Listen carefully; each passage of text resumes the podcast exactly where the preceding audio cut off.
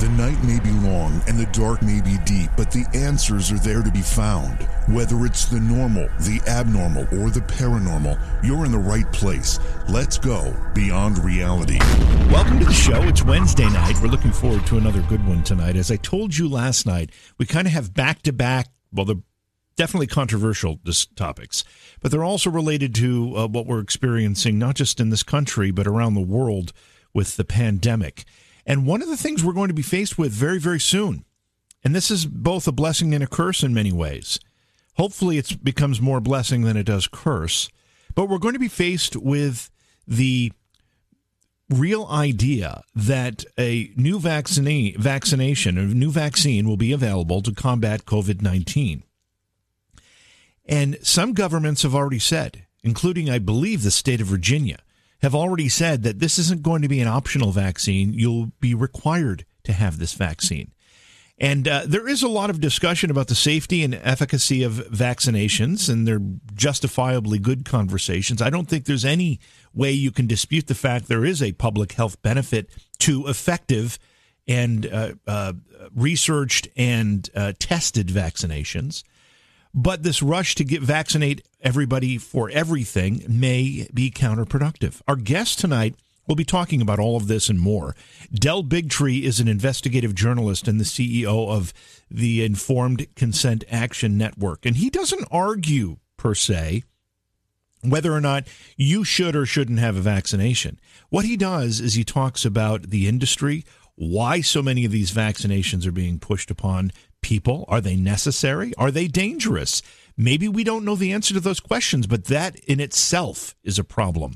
So we're going to have the conversation. We're going to have a, a very deep discussion about all of this, and I hope uh, that you find it as interesting as I know I will. We've had Del on the program before, and I'm pretty sure when we had him on last time, he uh, was interviewed by our guest host, Bruce the Shark, Bruce the Shark Markuson. I think I was not able to do the program that night. So Bruce had the honor of talking with Del. So I'm excited to do that tonight because when we scheduled him the first time, I remember that distinctly, and I was anxious. I was anxious to have the conversation with him. So um, at this point, uh, we're looking forward to doing that. I do want to mention something else. I came across a website uh, during the course of um, just looking at uh, some of this health information, and it, the, the website I'll give it to you. It's my Health Rocks Now. MyHealthRocksNow.com. And on that website, I scrolled down and there was this thing that's called Meology, M E ology, Meology. And uh, I clicked on it to see what it was about, and it gave me, it went through a whole bunch of lifestyle questions, and it gave me an assessment of the types of uh, supplements I should be taking to uh, balance out what little nutrition I get in my food. And you know from what I eat that uh, that is highly true. Um, fruity pebbles, um, pizza, and pasta, as uh, you know, the, the, my staples uh, don't give me all the nutrition that I need. Sadly, because I would eat more of them if it did. And macaroni and cheese is my favorite. I don't eat that very much just because that is so over the top, but I would if I could anyway, the um, so I, I, did this little survey thing. It was like twenty questions, and it told me the types of uh, uh, supplements I should be adding to my diet. I found it very, very uh, informative, and um, it's it's pretty interesting. So again, if you go to My Health Rocks Now, myhealthrocksnow.com, and you click on, you scroll down a little bit and find this meology thing, and you say, you know, you click on it and say, "Get me started" or whatever it is. I don't even remember what the actual button was uh, it, it, walks you through it. It's kind of cool. I just uh, thought I would share that with you. I found it interesting for myself. Please subscribe to YouTube. Now that I mentioned it, go to YouTube and search for JV Johnson. Hit the subscribe button, be part of our online community there. Also, go to Twitch, find the channel there. It's also JV Johnson. You can follow, and there's no obligation or charge for following which helps us. But you can also subscribe. There is a small fee associated with subscriptions. It removes ads from the broadcast, and it also gives you uh, access to some special perks. And if you have an Amazon Prime account, which most people do these days, you can actually link your um, Amazon Prime account to the channel, and then you don't have to uh, pay for the subscription. It just becomes part. It becomes free, basically, part of because you have Amazon Prime.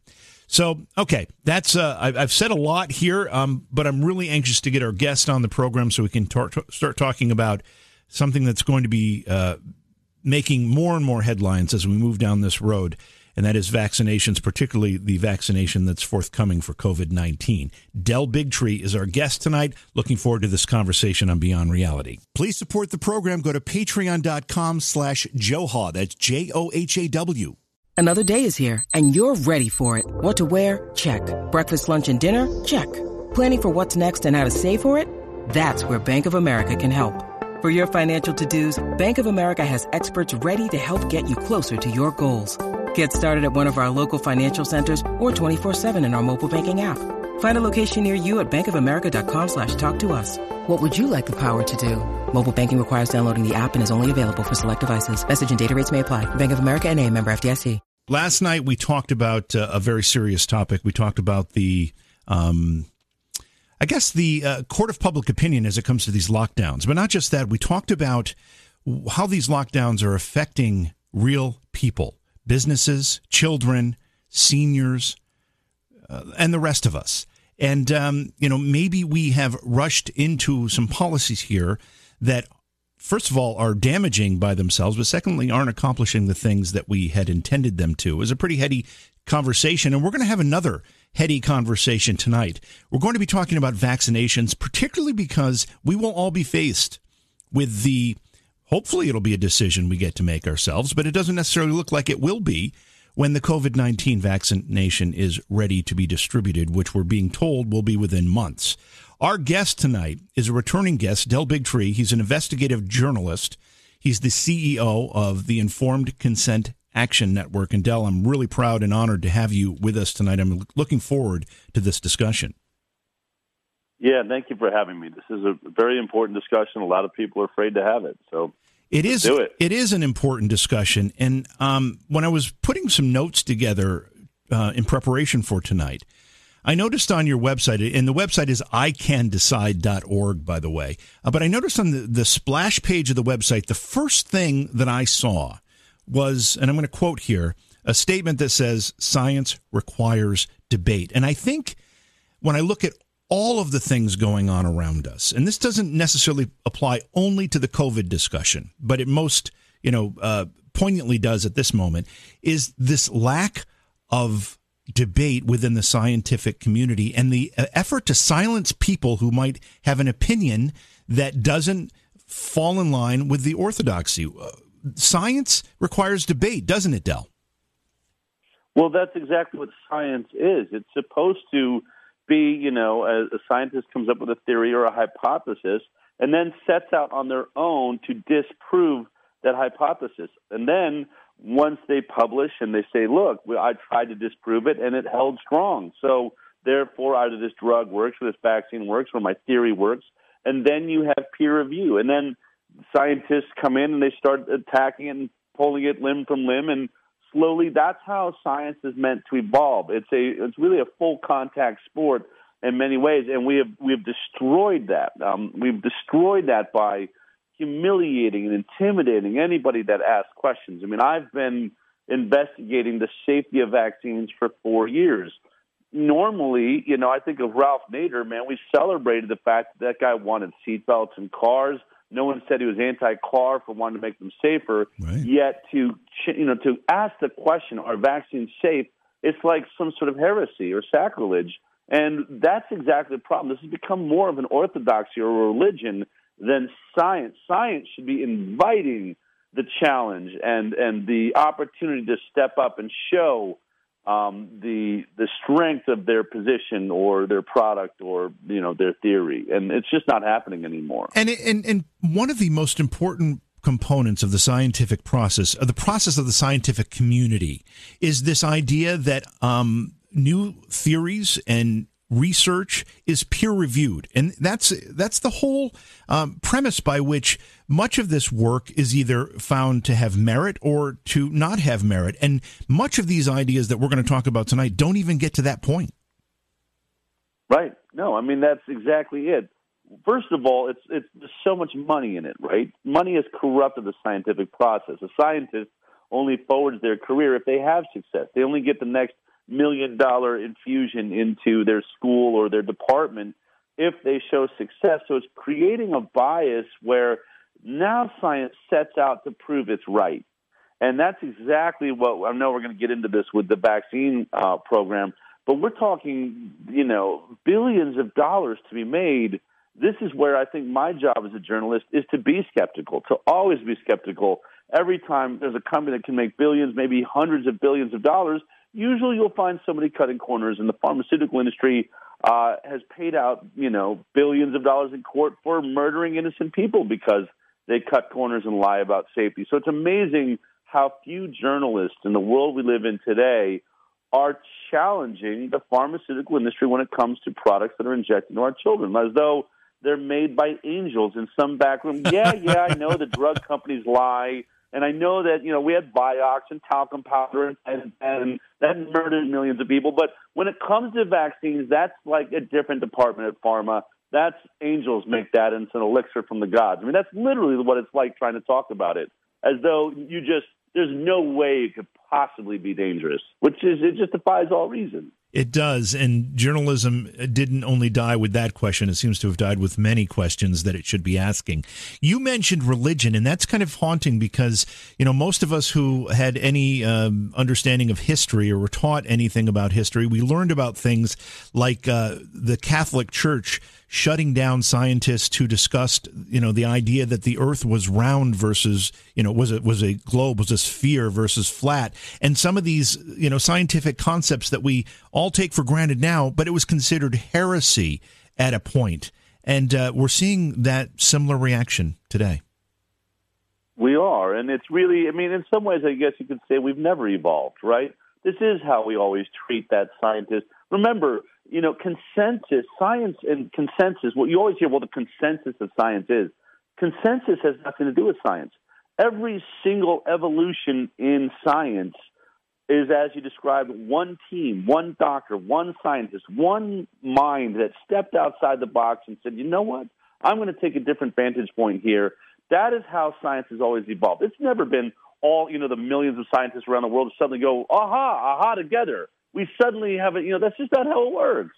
And and you know, historically, every time one person steps out and says, "Hey, folks, uh, we're not the center of the universe," of course, they're jailed, they're attacked, uh, and we see it all the time in modern science too. It's really, really sad. And now the church that was once, you know, claiming heresy for saying that the Earth is not the center of the universe, now pharma is that church. Now pharma has so much money in, you know pouring into universities, pouring into research programs for all the drugs we're all taking, that as soon as any scientist says, you know what, we're injecting aluminum, a known neurotoxin, into our babies on the first day of life with a vaccine, where is the safety on that? And then that scientist looks and says, we never did a study on injecting aluminum. Maybe I should start investigating it, you know? And as soon as they do, if they put out a study showing it looks like aluminum causes some neurological issues, which would go, you know, without saying it's a known neurotoxin,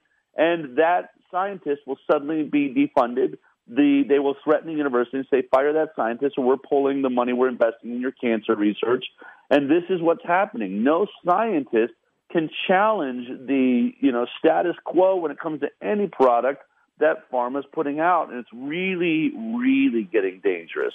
And I don't it's want, about to get very dangerous with the COVID nineteen. Yeah, yeah, and I don't want to get too far ahead of ourselves in this discussion because we yeah. have a lot of ground to cover. But I also want to mention that as we talk about the scientific community taking the, take, taking this approach, there's kind of a triad of uh, of it's a three legged stool, if you will. Uh, you've got politicians aiding and abetting this this uh, approach to quote unquote science, and then you also have the the most important uh, what I would call filters of information, deciding now what is accurate science and what is phony science in the form of Google, YouTube, Facebook, uh, Twitter, and the social media giants, these companies that now filter 80% of all information that gets through to the public, they're also trying to decide what is right and what is wrong when it comes to scientific thought. Well, and that's a new development, right? Because pharma went and bought up the television set. They poured money into every single network so that now, you know, roughly 50 to 70 percent of all advertising is coming from pharma. That means that that box on your on your wall in your living room is really just a billboard for pharma to tell you, you can't live without pharma. Your restless leg syndrome or your plaque psoriasis or whatever it is, and a long ticker tape of side effects. Don't worry about that. But that is that is what's paying the news anchors, and so they work for pharma. So we can't get a true story about potential dangers of a vaccine or a COVID nineteen vaccine or any of those things. But what happened was people like me, you know, said, "Oh, well, wait a minute. I don't need TV. I left TV. I left CBS." television where I was, you know, an Emmy award winning producer on the daytime talk show The Doctors because I was tired of having sponsors like Pfizer and Merck and Pampers telling me what I can and cannot investigate. And so I dragged two uh, of the producers of the Doctors television show that we worked on, and we decided to do our dream, which was let's do a news show where only the people pay for it. Like we'll just do it on a donation basis so that no one tells us what we can and can't investigate. Well, there, I wasn't the only one. All suddenly, social media became this platform where we could share ideas and share real investigations, not controlled by sponsors. And then, of course, pharma and everyone said, "Whoa, whoa, whoa." We left the back door open, man. We were about to control the world. We thought it was only going to be the television. We got to grab hold of this internet right away. And what do they do? Pharma starts investing in Google. Pharma starts investing in, you know, Twitter. And now the we've got this terrible, terrifying cabal being built between pharma and Silicon Valley, which we're all seeing come to fruition through this pandemic, from tracking and tracing and, you know, you name it, to vaccinations. They're all in on it. And now my YouTube channel got pulled, you know, just about a month and a half ago, uh, where I've been broadcasting my show, The High Wire. You can go to thehighwire.com but the high wire has been on for three years, and then suddenly they just pulled my channel. Um, this is happening more and more. Uh, we've all been watching the news today with a huge story about Biden getting yanked from uh, Twitter, and you know these are terrifying times that we can't. The whole idea of social media was that we would be like this interconnected family around the world and now we find out, oh, no, no, no, we only want you connecting on the conversation we're going to allow you to have.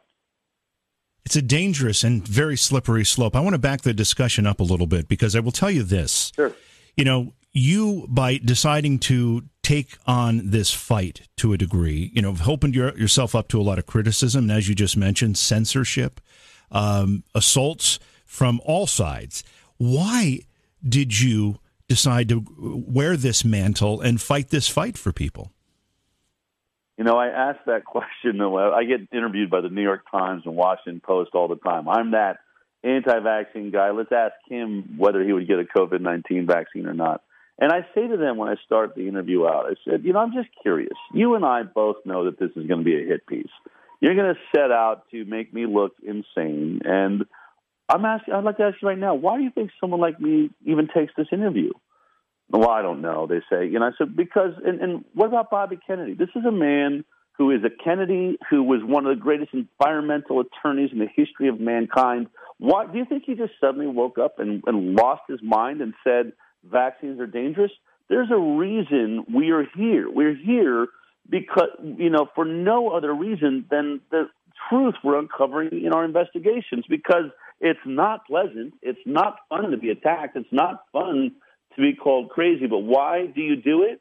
Because you look into the eyes of children. And I look into my own children that are very healthy, and I see so many injured children, so many neurologically disabled children, so you know, so many stories of parents, even adults being injured by vaccines, losing their careers and being paralyzed. And you see enough of those stories and realize there's a holocaust going on here. Am I going to be one of those people that just looks the other way because it's convenient?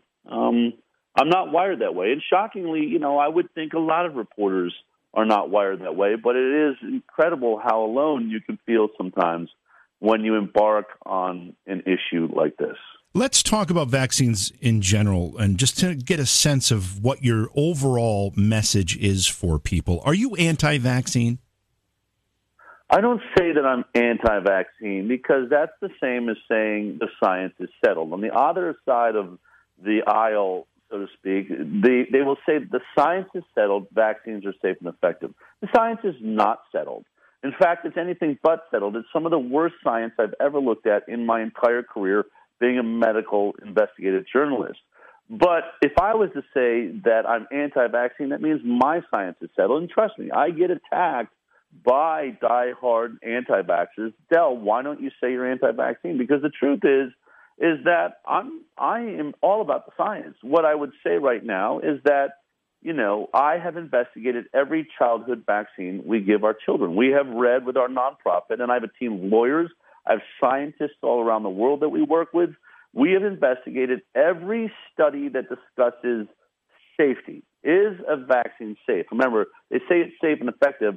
I'm the only journalist I know that has really only looked at one word on one product safety of vaccines for four years. And so we have challenged Health and Human Services. I've been in a debate with them. We have been in a letter writing debate that people can see on our website where we submitted all the problems with the vaccine program. They responded to us, and then we wrote an 88 page document about why their responses come up short. My legal team has sued and won against virtually every government health agency we have. We've won against the FDA, the National Institute of Health, Health and Human Services, and the CDC, and we continue to sue because they're lying to the people and they're withholding really important information. So I think to get back to this discussion where I come from, you have to understand I was a CBS medical producer, make you know, with an Emmy award at the daytime talk show The Doctors.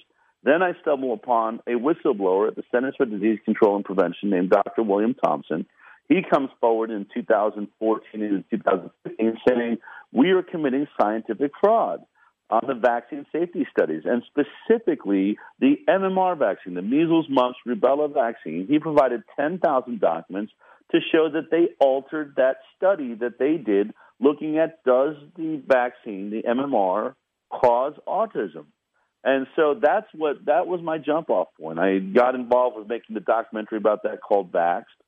But as I was touring the country with that film, which we were kicked out of Tribeca Film Festival, there's bomb threats in theaters uh, all around the world. I mean, it was really, really intense, and we still, you know, every theater that would have us, we would go and do a Q and A afterwards and and those Q and A's, we started interviewing all of the parents, the ocean of parents that said, "I have the same story," or you know, my child never got to the MMR vaccine. My child, you know, uh, regressed into autism after the DTaP vaccine. I was like, oh, that's interesting. Or my child died right after a flu shot. Or my star athlete daughter was paralyzed by an HPV Gardasil vaccine.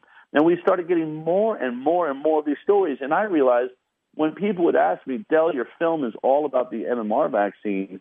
Is that the only one that's dangerous? I couldn't honestly say. And so that's when I started my nonprofit, Informed Consent Action Network. I wanted answers to that.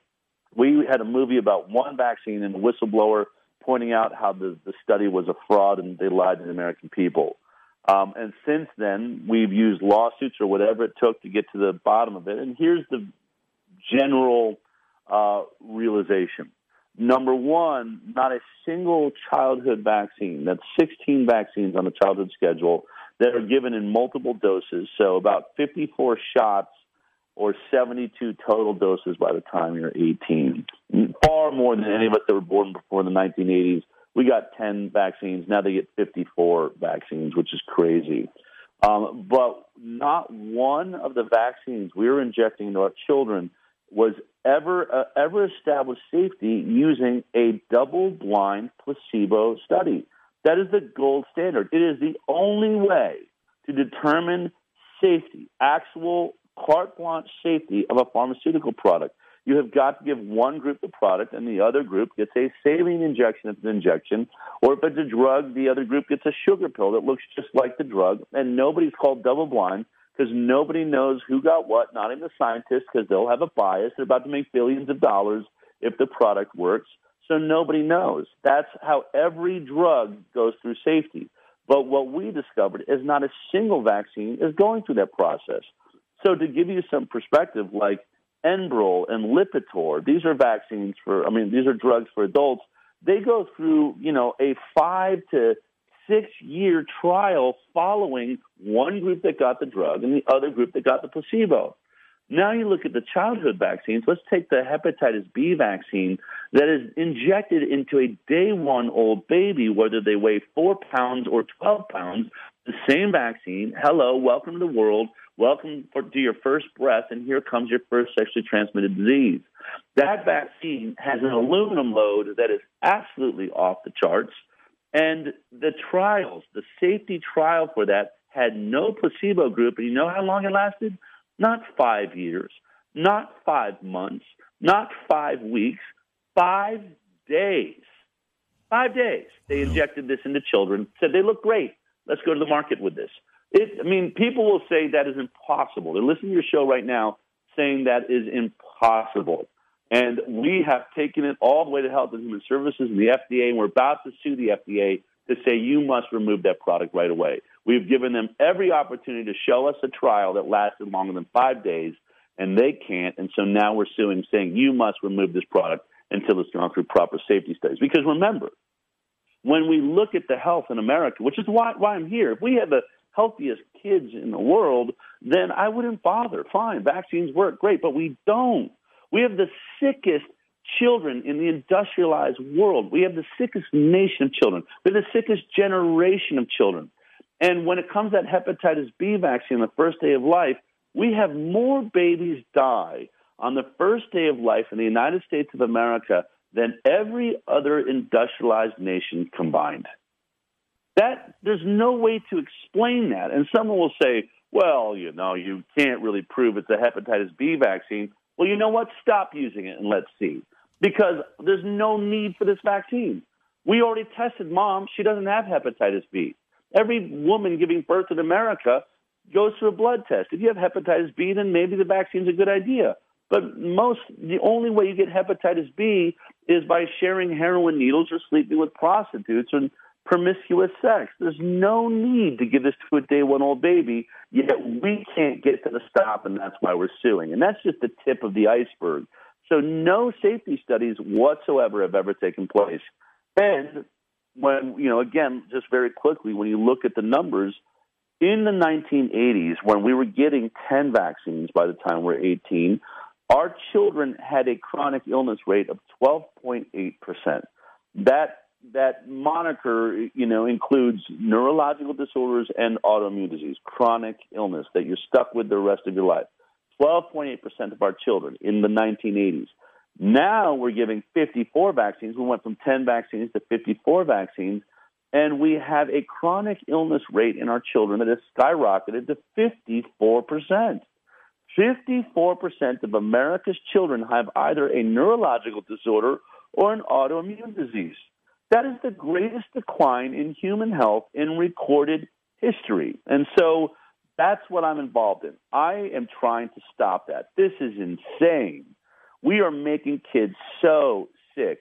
More babies die on the first day of life. We have more babies dying in the first year of life in the United States of America than the 20 other richest nations in the world. We have more women dying while pregnant uh, than the 20 other richest nations in the world. We're one of the few that are giving them vaccines while they're pregnant, which 10 years ago seemed absolutely insane.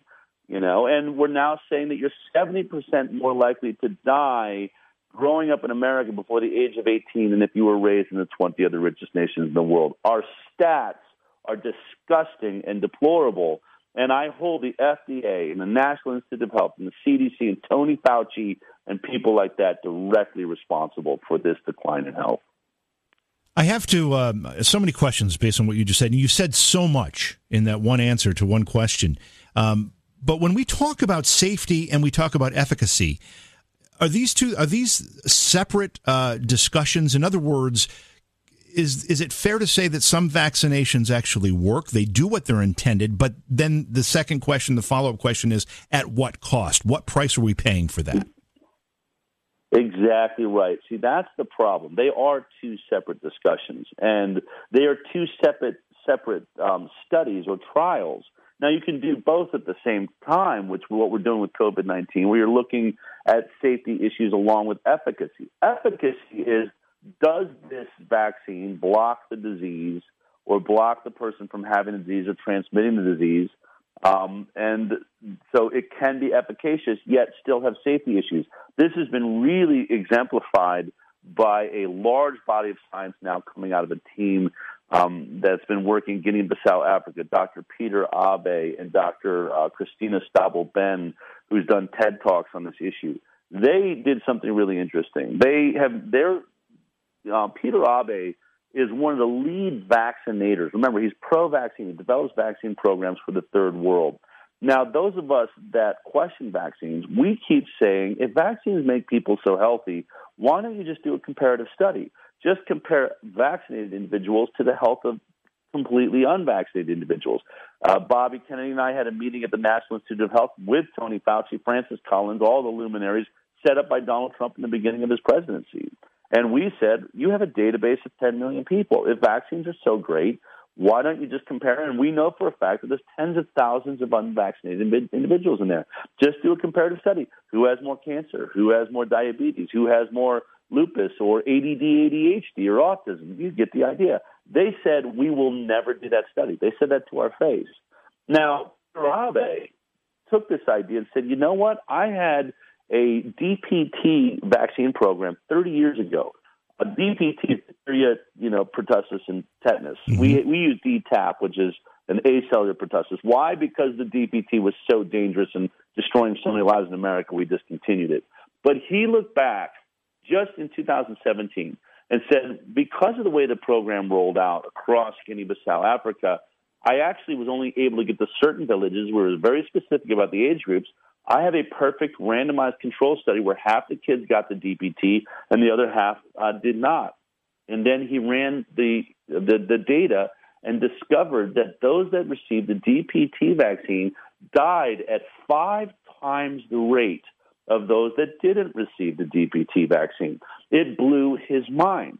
And what he realized, and remember, they were not dying of diphtheria, tetanus, and pertussis. They were protected against those illnesses, but they were dying at higher rates of flu and dysentery and malaria. And the realization that they're now looking into is that, wow, it protected against those illnesses, but lowered the immune system against these other illnesses. And so now they've investigated about six different vaccines they're using in the third world, and they're coming to the same conclusion we are killing children. And so that's the question we've been asking of the FDA. And, and as if you see the TED Talk is great with Christina Stabell Benn, she says we had never looked at overall mortality on any vaccine. That was never a question. Overall mortality. Did we actually did we increase lifespan or decrease it? And once they looked at it, they said we were clearly killing children.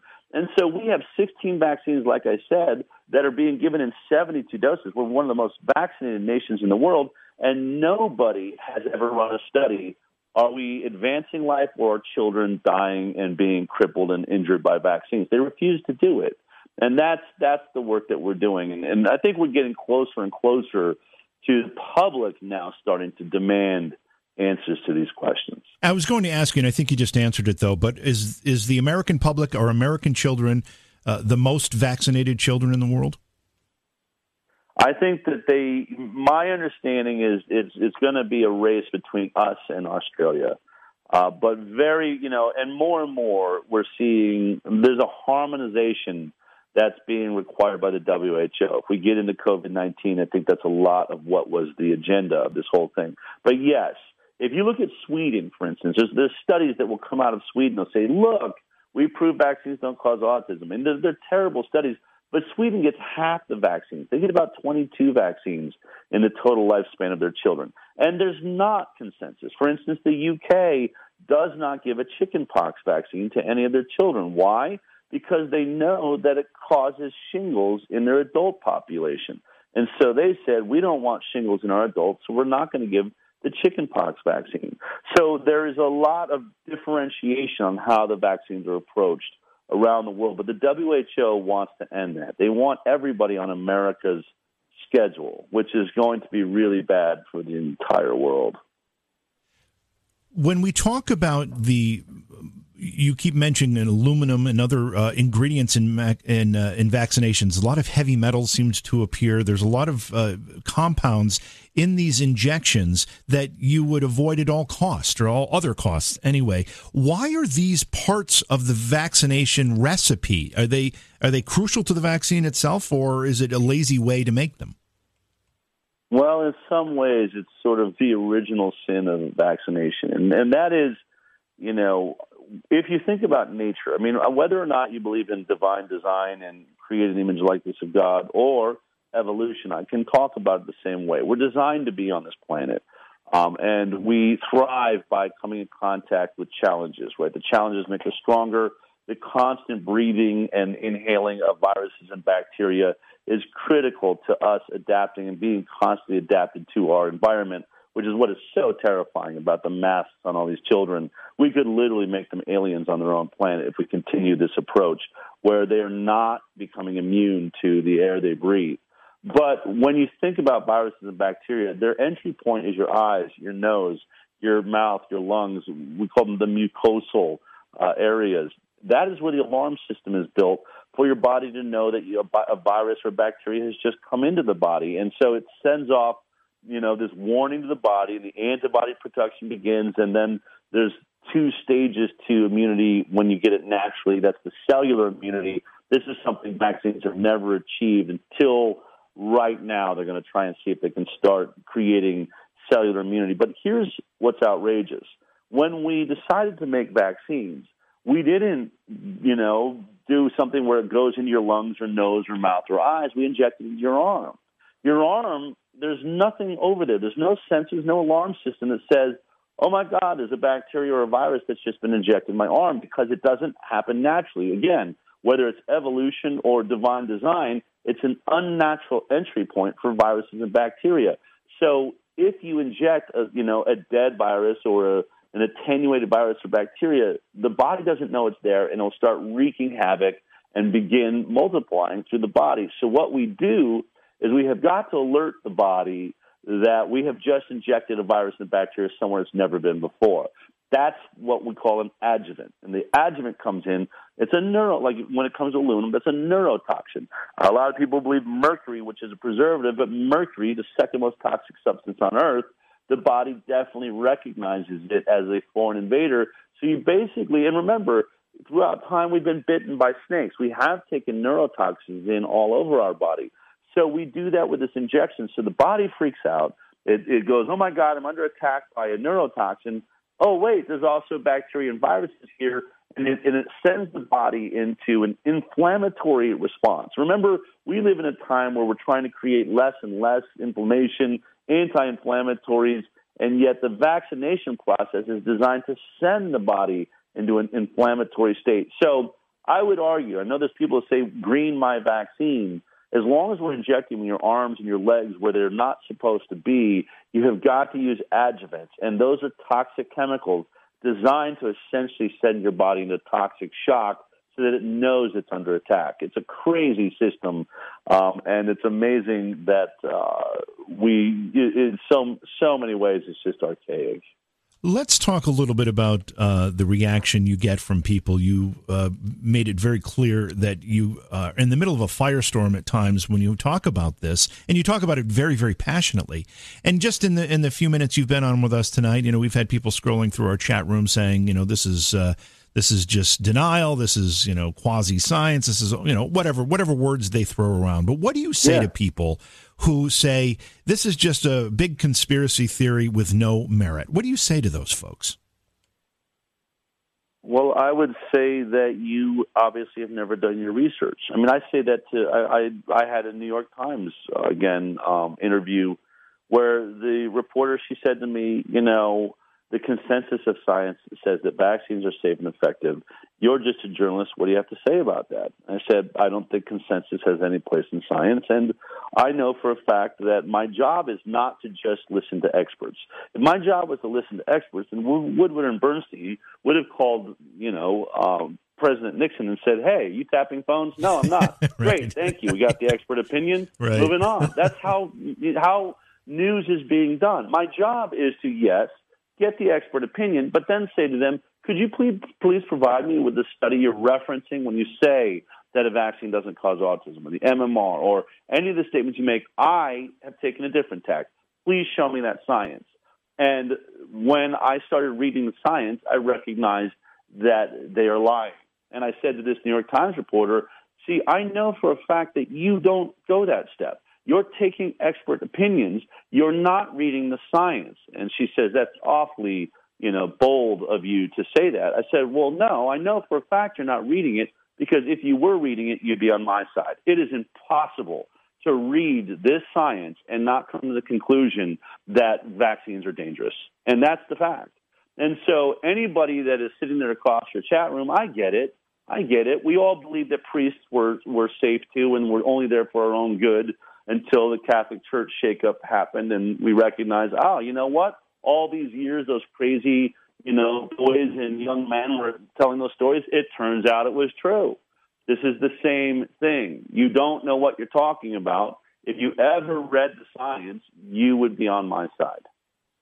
And then, you know, some of these folks go further and they'll say things like, well, everything has risks and that's part of, you know, society, that's part of life, but the benefits outweigh the risks. Do you agree with that or do you dispute that? Um, I think you have to have solid data collection to be able to make that statement.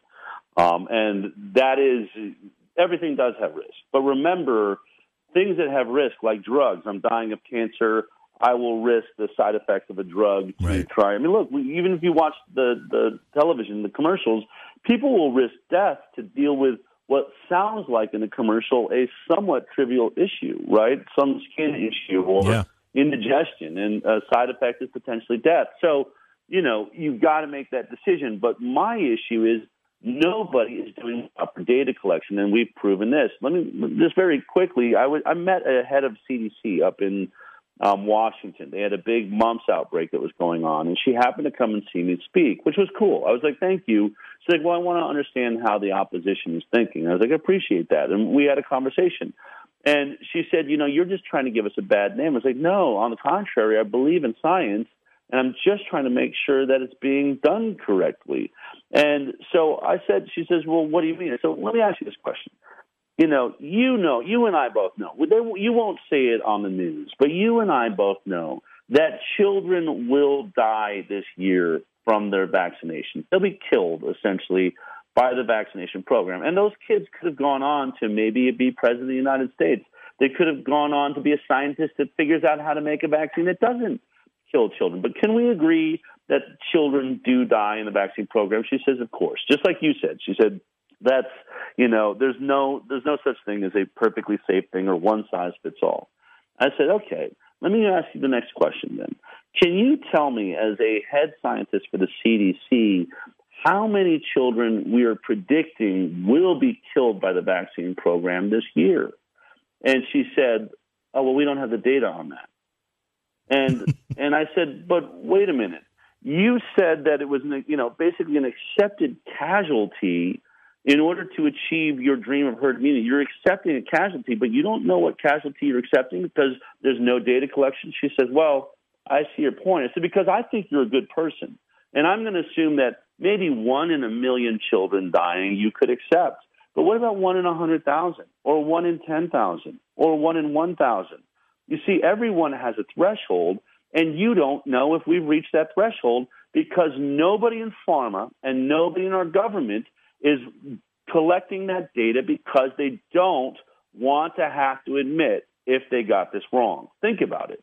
If the U.S. government finally does that study now, they suddenly compare vaccinated to unvaccinated, like Peter Aaby did, and they find out, oh my God, we've been killing children at five times the rate of those that aren't getting vaccines. What would happen to this country? What would happen to the confidence of the vaccine program? What would happen to our confidence in our doctors and the CDC and Tony Fauci, it would be destroyed. And so when people say, Del, what would be the motivation for them to lie? That's it, right there.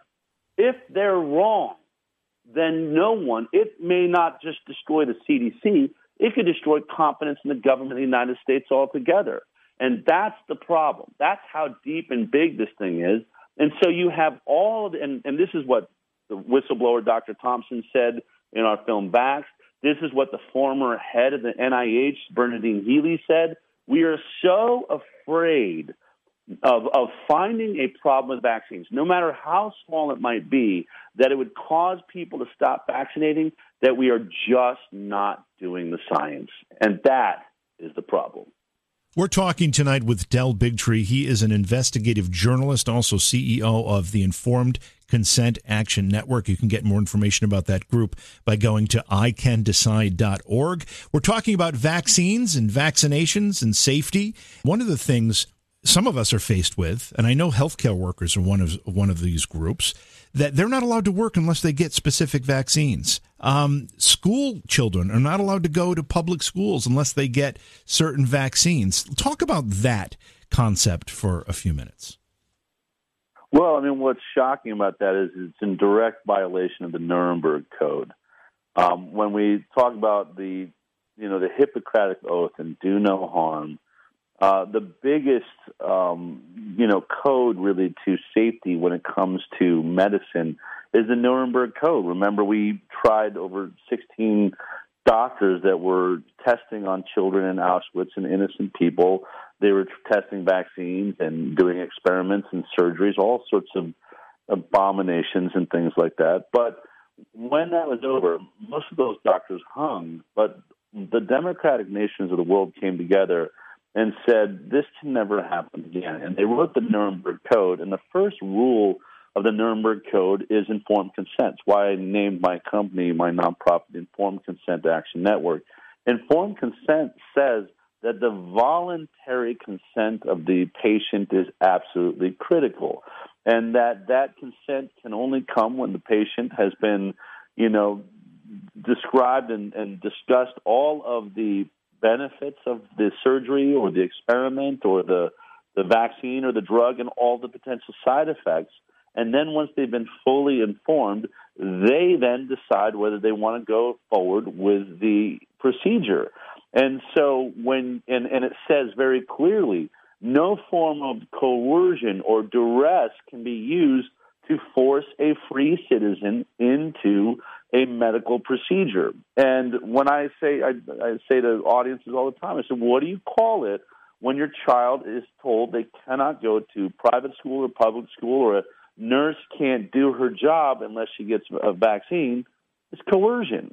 So we are defying a law that came out of Nazi Germany. And right now, when it comes to children, there's about five states California, uh, Maine, Mississippi, um, West Virginia that have taken away your ability to opt out of this program. But many of our frontline nurses and doctors are being forced to get vaccines, and they don't want them. Um, and so uh, it really is shocking that a business can forcibly inject you with products you don't have any control over, and even worse, when the government does it.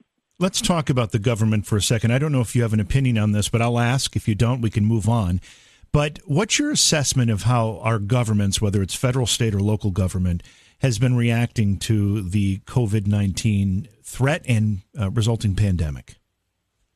That's a complete disaster. This will go down in history as one of the greatest failures in medical science. I believe that there's a chance that some of the characters involved will will be tried, for, maybe for treason, uh, potentially for crimes against humanity. I think that this has been, um, you know, orchestrated in many ways. I'm not saying that there isn't a virus that exists, but a virus that has a death rate of a quarter of one percent. Uh, this is one of the greatest overreactions in the history of mankind and it, it, it smacks of an agenda being behind it from the very beginning, especially when the moment you know we're locking down, we're being told a vaccine is the only way we get our life back to normal. Uh, you know, Tony Fauci says things like that. I'm like, what are you, a psychic? You know, there's it, there's just as possible that we could get a great treatment, and I believe hydroxychloroquine is one of those treatments. Uh, but we've murdered innocent people all across America. I think New York's a perfect example of you know how you take a cold and you murder people. You basically say that that cold is deadly, so you don't treat it like a cold the way you did every year before this. You don't, when the person comes in saying, you know, I'm not feeling very good, I'm having some uh, upper respiratory issues, you would normally give them oxygen. Now you deny them oxygen because, oh, this is deadly, and because it's deadly, we can't aerosolize the virus. And so you deny them the first life saving measure you would normally give them. Then, when they start to crash, then you put them in a coma and you ventilate them. And we now know, even though Cuomo was screaming, ventilators, ventilators, I need more ventilators, we will look back historically and say he might as well have said guillotines, guillotines. I need more guillotines to treat COVID 19 because nine out of 10 people were killed by the ventilators.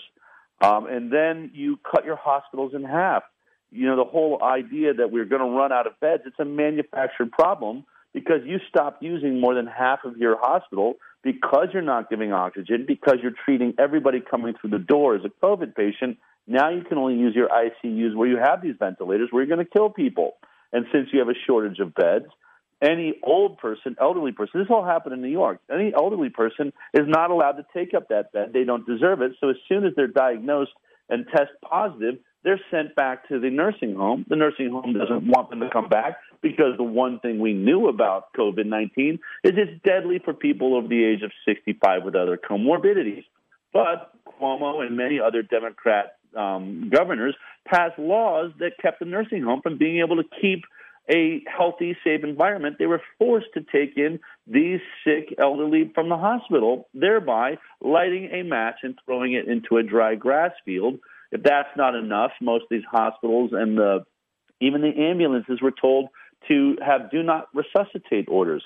So even if you were at home having a heart attack had nothing to do with COVID 19, the ambulances, and people wrote about this in New York, were told, don't resuscitate anybody. We don't have the beds to take them to the hospital all of this is based on this idea that COVID 19 is a novel, brand new coronavirus and it's deadly, none of which has proved to be true. In fact, we even know that it's just like every other coronavirus, and we're seeing somewhere between 60 to 80 percent cross reactive immunity, meaning 60 to 80 percent of the country and the world do not appear to be able to catch this virus because they had a cold last year, and that's protecting them this year. So Tony Fauci is an absolute imbecile.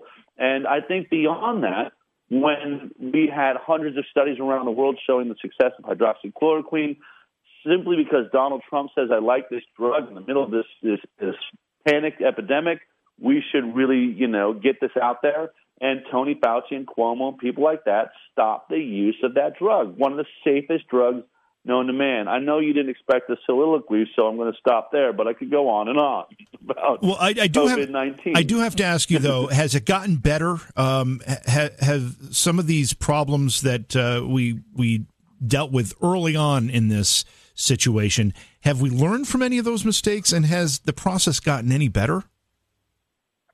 Um, it's gotten, you know, slightly better. We did because you had, I believe, uh, Dr. Kyle Sidell was the ER doctor that came out in New York after a um, session in the ICU, went on YouTube and said, We're killing people. There's something wrong with how we're treating them. The ventilators is killing them. It's not like they're having trouble breathing. It's like they're they're suffering from hypoxia on top of Mount Everest. Because of his statement, we did start shifting away from ventilators and stop killing so many people.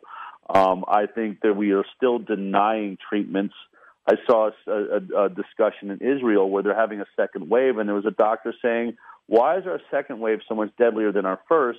And he looked back and said, "Because we were using hydroxychloroquine in the first wave, and now it's illegal for us to use hydroxychloroquine, and people are dying." Uh, but I think there's we clearly know it's getting better now. Whether or not the treatment is getting better, um, something is driving down the death rate. And that's exactly where we want to be. Where we want to be is seeing the infection rate go up so that we can get to herd immunity as quickly as possible, as long as the death rate is going down. And that is what's happening. We're seeing the deaths going way down. And now all we're talking about is cases, which is another. They basically did a bait and switch. They had us all terrified looking at how many people were dying. And then no one paid attention when they stopped talking about deaths and started talking about cases with the same alarm, and we have not recognized that cases don't mean anything. If you know cases of colds, who cares as long as nobody's dying? Um, so you know, all of these things are are manufactured through fear and are distracting us. But we are seeing the death rate going down, and I think many scholars are now stepping up all around the world saying we are on the verge of herd immunity why don't we go ahead use a focus approach? I don't know if you talked about the Great Barrington Declaration. Sure, we talked. Now, yeah, we talked about it last night. Yeah, yeah, right. Scientists and doctors are signing on all around the world. And by the way, it's not like they just came to this conclusion. Most of these scientists and doctors, at least those that are, that wrote this declaration, have been shouting from the mountaintops from the very beginning that this was a mistake, that we were overreacting. And Sweden is proof, right? Sweden is proof that you didn't need to overreact. They treated it like a common cold. I think if you look at Johan Giesecke, who's one of the great medical voices in Sweden, he says, as it turns out, it was a little worse than the common cold. We probably could have done a little bit better job protecting our nursing homes. But overall, the virus has run its course, and now Sweden is the only nation that never locked down, never wore masks, never destroyed their economy, and they have no cases or deaths going on at all. So they are proof. And, and what's ironic is, you know, we'll see the headlines Sweden using, you know, novel approach to the COVID 19 virus. It's not true. Sweden used the approach every country in the world used since the dawn of man until this year. They just did it the same way we always did, which is there's always coronaviruses, there's always rhinoviruses, and there's always the flu. And we grin and bear it. And yes, it kills those that are very weak. And it's a part of being alive on this planet. And there was a, there's a third measure in there, a third statistic that I think is important, and it also demonstrates or illustrates that we're moving in the right direction with this, and that is uh, hospitalizations. You mentioned cases and deaths, but hospitalizations are in there too, and they're down. They're down too, you know, um, and and if we were really honest about it, even the hospitalizations, you know, we had a ship brought in, the medical ship brought in in New York. There was army tents all through Central Park and in the Javits Center. Not a single extra tent uh, all across the country was ever used. No extra bed was ever used. Yeah. And I've talked to ER doctors that said, you know, this thing was never what anyone said it was. It's never happened. We haven't run out of a bed anywhere. And here's a news flash. Hospitals make money by filling their beds. They always are on the verge of filling their hospitals. They're like hotels. They like their bedrooms filled. And so there's nothing new here. And you're right, hospitalizations are down. But again, media doesn't want to talk about that. They want to make us all alarmed about, you know, the rise in cases, the rise in cases. Um, and what we're calling a case has changed. We never in the history of man have ever called somebody that tests positive that has no symptoms a case. A case has always been only if you have symptoms. Because we know if you don't have symptoms, that means your body's doing exactly what it should do and fighting it off, and maybe it never really even penetrated your cells or anything, and all there are, are fragments floating around your body because you kicked its butt. And that happens to be about 90% of this country don't even have symptoms. So they shouldn't even be called cases. And we just had a, a, a, situation in upstate New York where I live. I live in Cooperstown, and, the adjacent community to us, Oneonta, has a state college, and uh, they they didn't have a protocol in place. Another failure of New York State, by the way. They didn't have a protocol in place uh, for the students coming back, and something around 300 of the returning students came down with COVID 19. But the telling number here is not a single one of those people were hospitalized. Many of them were asymptomatic. It wasn't even, you know, they didn't even have the sniffles. Um, and, and they all got better. And, uh, you know, it's, it's kind of a, an interesting anecdote uh, that we saw, but the community panicked. Yeah, I mean, it's because they're being driven into a panic by the media and bad science. I mean, what this Barrington Declaration is saying is herd immunity is not a strategy, it's a scientific fact. We are we are dealing with this virus in an unnatural, unscientific way. We are trying to we this has been a worldwide experiment. Can you hide the entire population of the planet from a virus? And we've proven that that's a complete and total failure. It's the first time it's ever been attempted.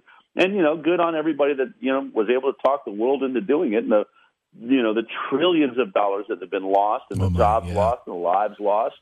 Uh, but it was really an experiment, and it failed because in the end, what we now know, and it should have been obvious to even a three-year-old, you can't hide from a virus. In the end, you can lock down, you can hide, but once you come out, that virus is still waiting there because the Right. only way a virus goes away is once it burns itself out, and it only burns itself out when it can't find any more dry grass to burn, and that's what herd immunity is. And remember, whether or not you're getting herd immunity with a vaccine or by getting the illness, you know, directly in the wilds, you are still trying to achieve herd immunity. So all of these morons out there that are saying this, you know, herd immunity is a conspiracy theory, it's ridiculous. That's exactly what the goal has always been. It's why we don't have a cold vaccine. When, when you know we haven't had a coronavirus vaccine. or a rhinovirus, and yet these things do kill people every year. What do we do?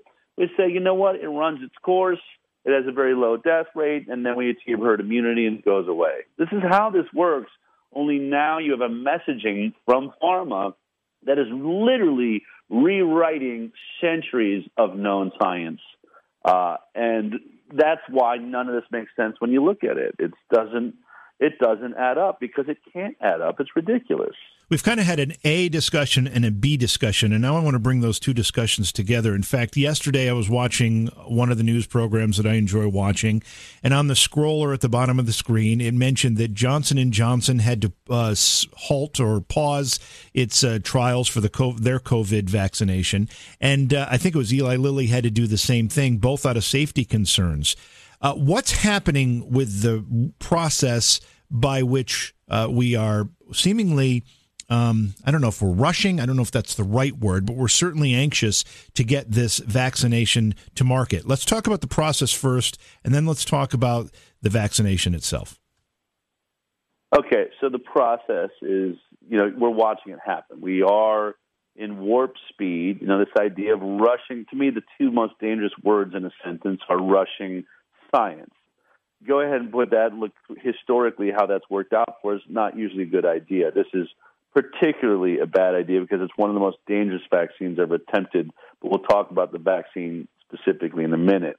Now, what's outrageous is if you you think about the fact that we're being told this vaccine will be here, it could be here before the election, it could be here before the end of the year. Yet, you know, two of the major of the four contenders are on hold right now. AstraZeneca is shut down in America, at least. They've continued in the UK, but they stopped down because they had two cases of transverse myelitis, which is paralysis. And it's, by the way, it's a known side effect to vaccines. You'll see it written on many vaccines. Now, there, this is how this process works. And this is what I don't think people understand. I think people, and let me let me say, I thought before I started investigating vaccines that the CDC and the FDA, the regulatory agencies, are the ones that do the safety studies. I had it in my mind that it's like you know, Ford brings their car to a crash test center and someone that doesn't, you know, side with Ford does the test. That's not the case. All of these trials are done by the very manufacturers that stand to make billions of dollars. They're doing their own safety studies. And so when they get two cases of transverse myelitis, and I should clarify that one of those cases is now saying looks like it's it's, it's multiple sclerosis. Oh, great! I feel so much better about that. Um, but when they see that, then they set about trying to figure out, you know, a way to tell us that the vaccine had nothing to do with it. Now, we haven't seen anything happen in any of the placebo groups so far. Uh, yet we see these two cases of paralysis at AstraZeneca. We don't know what happened to Johnson and Johnson, and we don't know what happened with the Eli Lilly product, and that's the antibody product, as I, well as I understand it, that Donald Trump took. And so all of these things are on hold, which means the trial isn't going well does someone want to explain to me if your trials aren't going well, how is it we plan on having we're getting through these trials in the next month or two? It's it's it's ludicrous. But I, I will say that we feel really good. My nonprofit Informed Consent Action Network, uh, because we have sued and won against the FDA, they are very aware of us. So we petitioned the FDA uh, just over a month ago and said that we will not consider the vaccine safe if they don't have a saline placebo group. Remember, I told you none of the childhood vaccines ever went through that process. Well, we submitted a petition, and within two days, the th- phase three trials got stopped down in Moderna, and about four or five days later, every third phase trial now in America has got a saline placebo group. So we're very happy about that, that at least we've got a comparator that can give us a sense of safety. Did this happen in the you know placebo group? Now the problem's going to be is the duration of this trial going to be long enough? And I'm not the only one complaining about that. There's actually 400 doctors, including Dr. Peter Hotez, who's been working on a coronavirus vaccine, uh, Dr. Paul Offit, who's a big pro-vaccinator who created the um, rotavirus vaccine, they all signed a letter demanding that Trump slow down the warp speed um, approach toward the vaccine, knowing that they really need much more time to study this vaccine in trials before we can say it's safe. We, I've heard a lot about these particular vaccinations that are being developed now for COVID 19 are different than what we've had traditionally. Is there any truth to that? Are these new, uh, technologically uh, cutting edge types of vaccinations? Yeah, it's a brand new approach in most scenarios. But remember, there's a hundred, over a hundred companies, I think, um, de- developing coronavirus vaccines. I think there's something like 36 that are entering trials this year, and I think we're watching right around six major contenders and of those six, I'm not sure. I think one of them may be more of a standard um, attenuated virus vaccine, but Moderna and the AstraZeneca and Johnson and Johnson, these are all using different technologies. The Moderna is an mRNA vaccine. AstraZeneca is using a viral vector vaccine, and they have been attempting this approach to vaccinations for over 20 years and have failed consistently. Moderna has never produced a single working product, and they're now worth hundreds of, I think, you know, millions and billions of. I mean, it's crazy how much money this company is worth, and they've never had a single success. So the process, the mRNA process, is somewhat alarming. I mean, the idea being that your body becomes the factory to make the vaccine. What it does is it sends they take the RNA message that your DNA would normally send to your cells. Uh, that's the message that's sent. We insert a synthetic message, an RNA message that contains essentially the spike protein, and then the cells start making that protein, actually start making the virus so that the antibodies will see it and start attacking it. So we basically turn our bodies into a virus and vaccine uh, manufacturing plant. It's it's an outrageous concept, and maybe someday it will be brilliant. But it has failed so far for 20 years, and they have had real problems in animal trials. And so the idea of rushing this, that we're suddenly going to rush this right on the market, um, has got scientists all around the world terrified. It's it's terrifying. Let's um, that we are yeah, go ahead. No, we, we we touched on the idea when we talked about workplace and school children of forced vaccinations. It sounds like there are places that have already decided that they will require their populations to receive the COVID 19 vaccination. Now, this is a, vac- a vaccine that, as you just pointed out, um, you know, is being somewhat rushed. It is um, using technologies that are unproven, uh, and the results, um, from what I'm seeing at this point, are mixed. Yet, we may be forced to take this. How do we tackle this problem? Well, the way we tackle every problem, what our founding fathers said, if you ever find yourself where your civil liberties are under attack by your government, not only are you allowed to, to defy those laws, you are required to do so we must step up. This is this is not how our country in America, nobody in the world, but I live in America. Frankly, of all the nations in the world that would would be conceiving of forcing a vaccination like this onto the population, there will be carnage. I am telling you. I, I if you're a betting man, go ahead and bet on the fact that people are going to die from this vaccine because this vaccine is dangerous. Um, and beyond the fact that they're brand new technologies, Every attempt at a coronavirus vaccine for the last 20 years has resulted in the same problem. You've, if you've watched Peter Hotez speak for the Congress, even Tony Fauci has alluded to something called immune enhancement. What's been happening in the coronavirus trials for the last 20 years is the animals – they get the vaccine. It looks like it's safe. They they are doing just fine. We see robust antibody production, which says the vaccine apparently is working. But then the animal trials go one step further than a human trial currently can go, and that's a challenge study where you actually inject the animal with the coronavirus. And in every single trial they did this, the animals, we discovered that the animals got more sick, and many of them died, had upper respiratory in massive upper respiratory infections, organ failure, death. It was called a cytokine storm, a total meltdown of the immune system. The very, very dangerous problem. And they have not, number one, they don't really know what causes it. They have some theories, but they don't know what causes it. And so when you think every attempt at this vaccine has been killing animals in animal trials, and now we've skipped the animal trials and we're rushing right into human trials, the idea that this, of all vaccines, would be rushed and forced on you. And by the way, any moron that says they're going to that you know you're going to have to get this vaccine. The vaccine does not exist on this planet. At the moment, there is not a working coronavirus vaccine.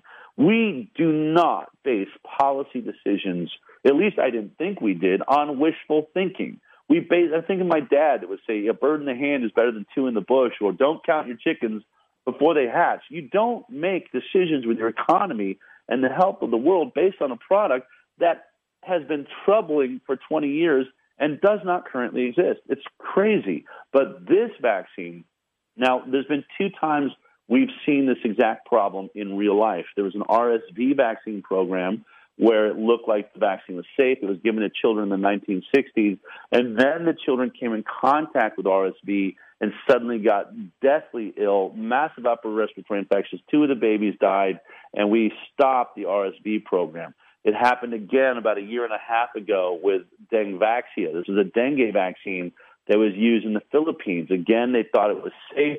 They gave it to, you know, thousands of people in the Philippines and it looked fine until they came in contact with dengue and then 600 people died their bodies overreacted to the illness. And that is the issue that any decent scientist knows is the problem with the coronavirus vaccine. And I can tell you, I have analyzed because they put out the trials, they are doing everything they can to not look at whether they have overcome that issue. In fact, you might be shocked to know that not one of the trials of any of these vaccines is attempting to stop transmission they are already admitting it's not going to stop transmission, which then what is the point? If it doesn't keep me in, from infecting my neighbor and can't, then the vaccine is useless. And it has done, they are not, the end point is not to prove that it keeps people from dying. The only thing they're going to set out to achieve in these trials is to see if they can reduce your cough in mild symptoms. That's the end point. They're taking 30,000 perfectly healthy people and they're going to see. And, and by the way, we get confused by the thirty thousand. It's only going to be out of the thirty thousand. That's like the thirty thousand fishing poles in the water. But as soon as about seventy-five to one hundred and fifty in the trial end up getting infected, that's all they want. They're going to look at those 150 and make the decision for the world. So it's not like 30,000 people are getting infected. So we can really see and get great, robust data they're going to make their decisions based on 150 people. Did your cough, did it look like the cough was lighter and the mild symptoms were lighter uh, in the vaccinated group? So this vaccine is already on track to be an absolute dud. And so then you've got to ask yourself, why are we locking ourselves down and destroying our economies for this vaccine unicorn that is going to prove to just be an ugly monster? We are in the middle of a um, what is a rather heated discussion about the United States Supreme Court. Um, we've got hearings going on right now for uh, the appointment of a, a, replacement for Ruth Bader Ginsburg. So, talking about constitutional law is kind of apropos at the moment. Uh, so, just a quick opinion, and I believe it would be the Fourth Amendment, which protects us in our persons. Um, do you believe that uh, forced vaccinations of any kind are a violation of the of that or any other of uh, the protections in the Constitution? I do. In fact, I I debated um, um, Alan Dershowitz on this issue. He came out publicly and said that um, that the the state has the right to drag you to a hospital and plunge a needle into your arm and to protect the greater whole, and that he said that I would love to be a lawyer for the you know that takes us to the Supreme Court to fight for the state. So I called him and said I'd like to debate you on that issue, and you can check that out at thehighwire.com at my website. Uh, but what I challenged him on multiple things, and in the end, I think if you watch that debate, you will see that he actually gives a lot of ground and, and thanked me for the information. But what it really comes down to is and you'll hear it. It's the case of Jacobson versus Massachusetts. This is the case that everyone cites when they say that they can forcibly inject you with a vaccine. But what I said to Alan Dershowitz is I said, look, that case was very specific. That was a man who said he had a religious right to not have to get the smallpox vaccine. And at that, this was like I think 1905. The case took place. He did, he didn't want the smallpox vaccine. Apparently, he'd already been injured by it when he was younger. Um, and there was a five dollar fine. Well, they said you are not allowed. You have to pay the five dollar fine. He fought it all the way to the Supreme Court, and Jacobson versus Massachusetts ruled he had to pay the five dollar fine. And I said to Alan Dershowitz, I don't think you can equate having to pay a fine that that means it's okay to, as you described it, physically kidnap somebody, drag them beyond their will to a hospital, and violate their body with a needle. And he said, you know what? You may have a point there. And that's what this is going to come down to. And it's some of the work that we're doing in our nonprofit. We are looking at different cases. We'd like to get a newer ruling that could override uh, Jacobson because you know it's it's not relevant uh, in the time that we're living now. Uh, a two part question here, then we're going to be out of time. Um, but you know, we've seen the way the government in most, in many places, has rushed and maintained these lockdowns. Uh, and have exhibited control over populations that was basically unheard of or unthought of in the United States anyway. Um, I'm concerned that this is almost a trial run for any time uh, the political wind shifts in a direction where some politician can say science dictates that we are in a national emergency and we need to force you to do these things. You know, one of those arguments is is climate change. Uh, there's others. Um, do you think this is the new norm? And is do you have any fear that this is a precedent that we will never be able to return from? Yes, I think that we need to really, everybody needs to look up the uh, Great Barrington um, Declaration and sign it. The world needs to sign it. We need to get real scientists into this debate immediately because we have a serious problem. and this is something I stated at the very beginning of COVID 19. I said we need to know what the death rate is. Then we also need to know what death rate does our country you know, would consider warrant, warrants a lockdown and destruction of our civil liberties. We need them to say it's 1% or, you know, a quarter of 1% or whatever it's going to be. But think about this. Essentially, no one ever made that statement. When Fauci's asked, is like, you can't equate human life that way. It's ridiculous. But we have lowered the bar to a virus with a death rate of a quarter of 1% is all you need now to shut us down, lock us out of our restaurants, destroy our businesses. I have news for you. The way that they count this whole thing, which is everyone that dies with coronavirus is dying from it, that means that every virus we've ever had is in the neighborhood of having a death rate of 0.26%. This, this fall could be the flu. Next time it's the rhinovirus or it's another coronavirus. Every single virus we have is at 0.26% if you are looking at everyone that dies with it, right? That's the big, you know, hoax here is the way they've counted it.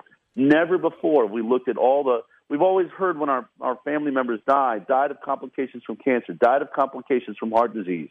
That complication was usually pneumonia brought on by a flu or a coronavirus or a cold, meaning these people's bodies were so shot that they had no immune system left. And we just said, well, you know, yeah, it was a cold, yeah, it was pneumonia, but it was really because they had fourth stage cancer that they couldn't defend themselves against that cold. Now we've changed our languaging and said, no, the cold is what killed them. And because of that, we have driven this death rate up to 200,000. It's nowhere near 200,000 if you counted this the way we've always have. Uh, it's on par with your average flu season. But this is our new way of counting, and since it is, you must know that 0.26% the flu is capable of that, rhinovirus, coronavirus. We may never get our masks off. We may never open up. We may never play football and baseball and dance and hug and kiss.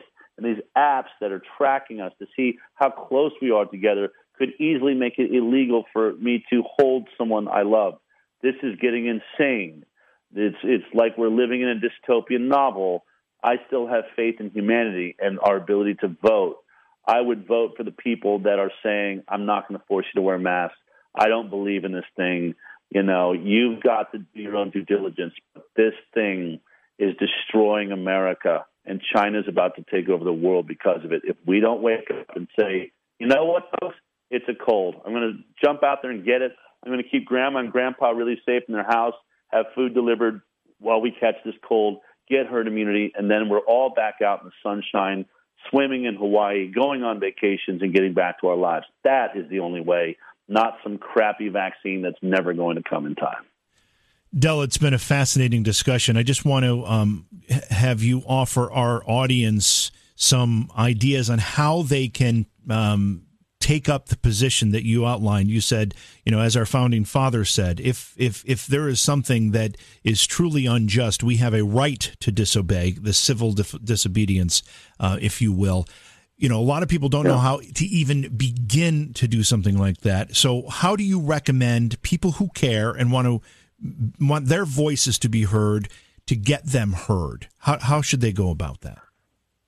Well, first of all, a great tool is to start being informed. And so I would say we, you know, my show, The High Wire, on the highwire.com every Thursday, 11 a.m. Pacific time. That's going to keep people abreast of what's actually happening. And that will also, we are announcing the marches that are happening at state capitals around the country, many of which I go to and speak at. If you just want to find your local health freedom group. Uh, look up health freedom in your Facebook pages and try and find a group that believes you have a right to control your own body. I want to be really clear here. If whether or not you believe in vaccines or not, you must recognize that allowing the government to inject your body with prod, products you have no control over is the end of freedom as we know it. There's a lot of people that think Trump is the most dangerous person in the world. Others would think Biden or Kamala Harris. But we know that someday there could be a bad actor. We can never hand our government the power to forcibly inject our bodies. We must maintain body sovereignty. Um, and so there's tons of writing on this, but people go to the highwire.com, go to icandecide.org. I'll get you all heading in the right direction. But mostly, we've just got to start having conversations. We all know this is true. We've got to stop being afraid to talk to our brothers and sisters at the Thanksgiving table or whatever it is. These issues are going to affect the future of our children uh, and our children's children. It's time to start talking about having you know, comfortable conversations as we try to work our way through this. Del, thank you so much for being with us tonight. Um, and thank you for doing all of this work for us. It's important work that you're doing, and I applaud you for it and thank you for it. Thank you very much. I appreciate it. Beyond Reality Paranormal is hosted by JV Johnson and produced by Orion Palmer and Slick Eddie Edwards. Like us on Facebook and subscribe to our YouTube channel. Please consider supporting the program either through your podcast platform, click on the link in the description, or on Patreon at Joha Productions. If you'd like to be a guest on Beyond Reality Paranormal or you have a recommendation for a guest, contact our producer, Slick Eddie Edwards. Eddie is spelled with a Y at slickeddieedwards at gmail.com com.